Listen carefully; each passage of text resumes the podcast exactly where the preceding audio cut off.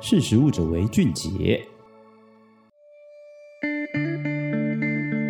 听众朋友，大家好，我是实力媒体的采访编辑张语屏。上个星期五月二十二号，一家北部的拉面业者，他们推出一款大王巨足虫的一个限定的拉面产品哦。大家对于它的一个盔甲的外壳，很像是日本动画这个风之谷的一个王虫这样角色的一个产品，应该印象深刻吧？他们的样貌非常吸睛，也有一点吓人。对于它的料理、它的烹调，是不是能够安全的使用？它的生活习性？跟我们一般常吃的这个水产品，虾子啊、螃蟹有哪一些不一样？而在捕捞的时候，对于海洋的生态又有哪一些影响？今天我希望带给听众朋友一些小小的科普报道的一个后记哦。那如果你还不了解这个大王巨足虫，也就是在台湾哦称作深水狮的这样的生物，跟它的实用性还不了解，那欢迎继续听下去哦。这个被称为大王巨足虫呢，它们是一种等足目的生物。是深海里面比较大型的一种食腐性的节肢动物，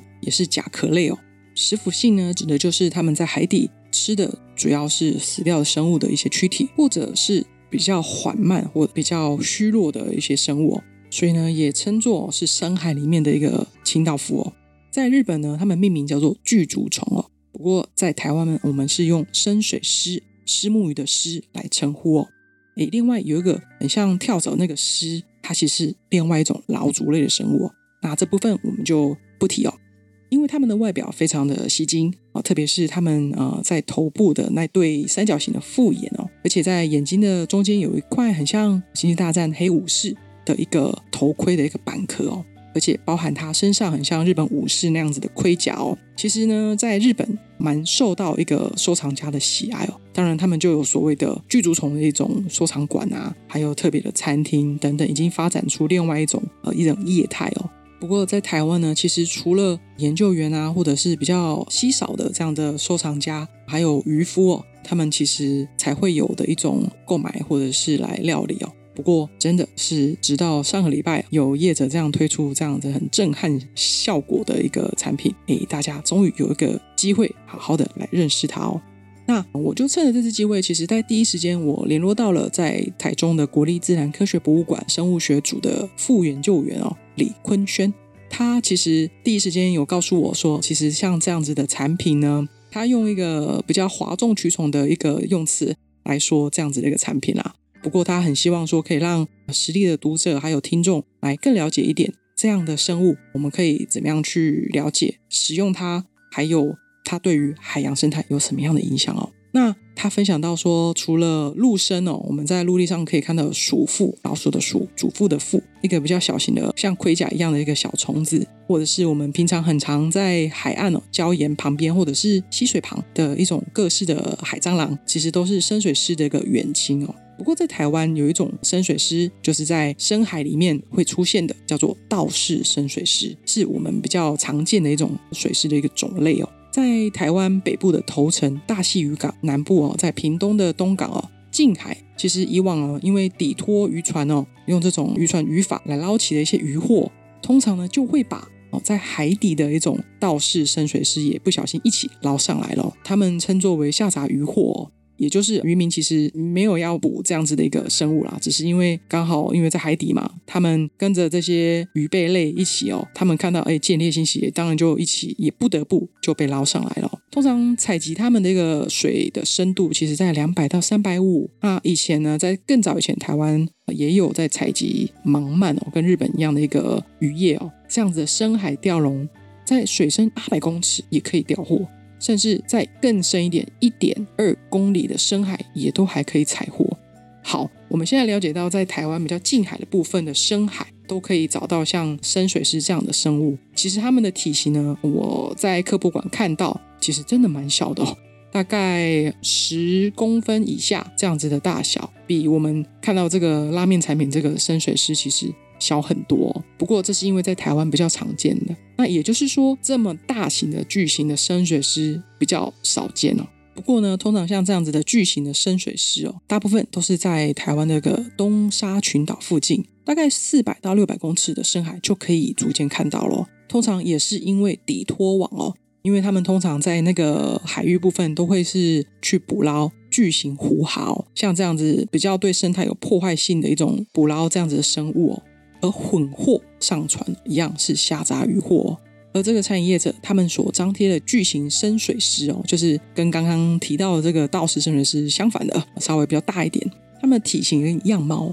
李坤轩认为哦，应该可以判断叫做肯氏深水狮，就是肯尼的肯。那肯氏深水狮其实，如果大家最近可能在一些新闻媒体也看到叫做詹姆士深水狮，其实它们就是同一个品种的。不过这是李坤轩的一个小小的一个坚持，在名称上面，他还是比较用肯氏深水狮这样子的一个说法。主要是因为大概是在去年哦所发现这个詹姆士深水狮这样子的一个命名跟缴交期限在 paper 发表等等有一些时间上的落差，李坤轩比较谨慎的使用肯氏深水狮这样子来说。那像这样子的一个肯氏深水狮，就是巨型的深水狮，它们的体型呢最大，他们曾经发现就是四十二公分哦。大多他们生活在比较昏暗的海域。那因为海洋的环境温度的变化，其实也很难明确它们的生长速度，就是不知道说它们可以在短时间内，或一个月、两个月、一年、十年，它们的体型会依序长到多大，这个是还没有办法去判断的。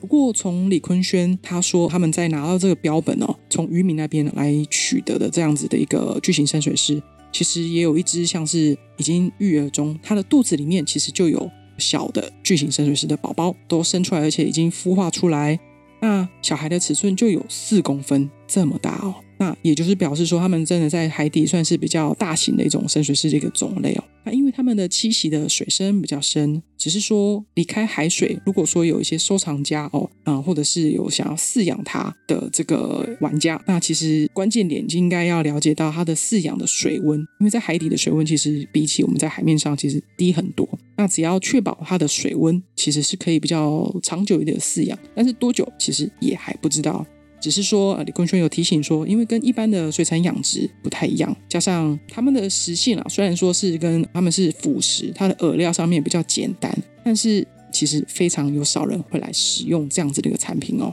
当然，除了像是海洋生物学家或者像他这样的研究员、教授们，包含一些水族观赏用。才会有这样子的一个生物才出现跟收藏哦。那其实，在日本哦，我们也知道说，日本对于这个深水狮其实不陌生。刘坤轩呢，他拿出了一本啊，日本出版的《配角海鲜食用图鉴》哦，食用就是我们可以吃的哦。呃，配角就是说，它其实在比起一般水产的产品哦，它相对的是比较次等的。他指出其中有一个篇章啊，来介绍这个在日本的静冈，其实也能够捕捞到。道氏深水狮哦，就是我们在前面稍微介绍比较小型的这个深水狮的种类哦，但是并没有这种专门捕捞深水狮为主的这种的渔业，是因为偶尔才抵托这样子的渔法才捞上来，是一种比较少见的渔夫料理，也就是说，只有它是隐藏版的菜单啦，那通常并不会在餐厅或者是大众料里面会出现的一种水产品。不过呢，李坤轩有记得要提醒哦。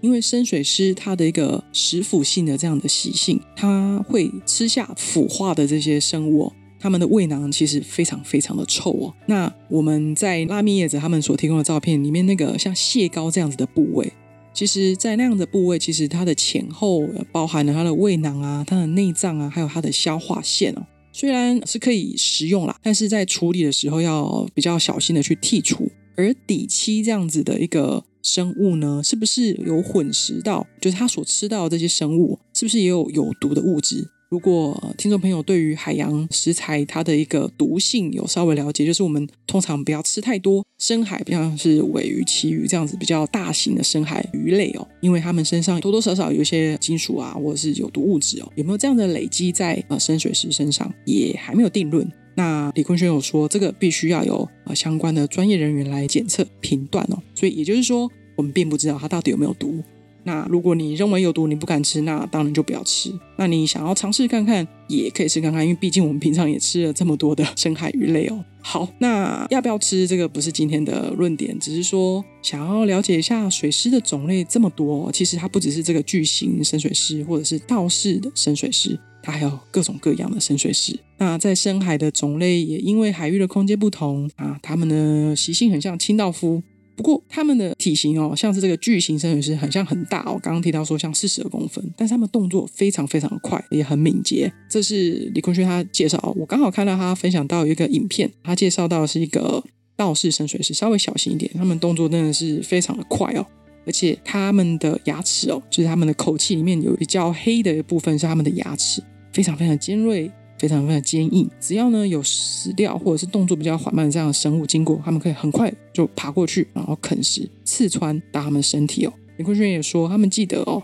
就是在连鳄鱼他们都可以穿破、咬破，然后穿进去这个鳄鱼的身体哦。觉得它们的侵略性也是蛮强的。好，我们了解到了它的特征、它的特性，还有它的一些实用性上面要注意的。那最重要的其实就是在这一段了。我希望也跟听众朋友来聊聊，就是说，其实深水师他们在海底担任这样的清道夫的一个工作，平时他们在海底也许真的数量很多，我们不知道，但大多都是因为哦人为使用底拖网哦这样子的捕捞大型贝类而一起混获这样捞上岸的。或者是因为哦，早期台湾在捕捞盲鳗哦，那吸引这个水师一起跟着捕食来捞上岸哦。那我们也不了解到底有没有毒。那我们应该要考量是在捕获的同时，我们是不是应该要想想这样子破坏海底生态的这样的底拖渔网的一个渔法哦？李坤轩呢，他也蛮感叹的，就是毕竟他是做这样子的海洋生物的研究，他提到说，在海底其实有非常多活化石哦，就是珊瑚礁。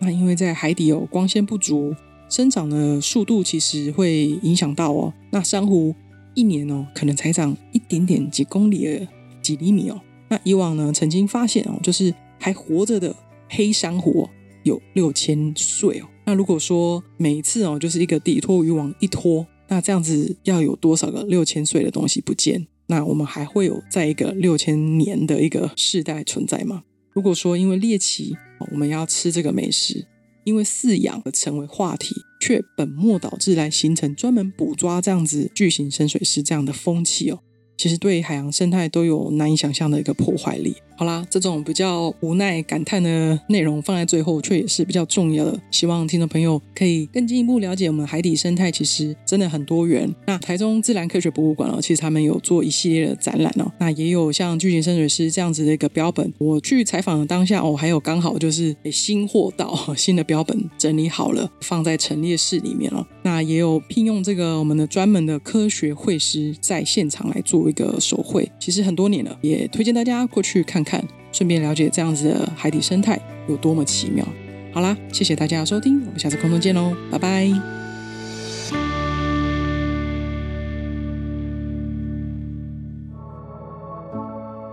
识食物者为俊杰。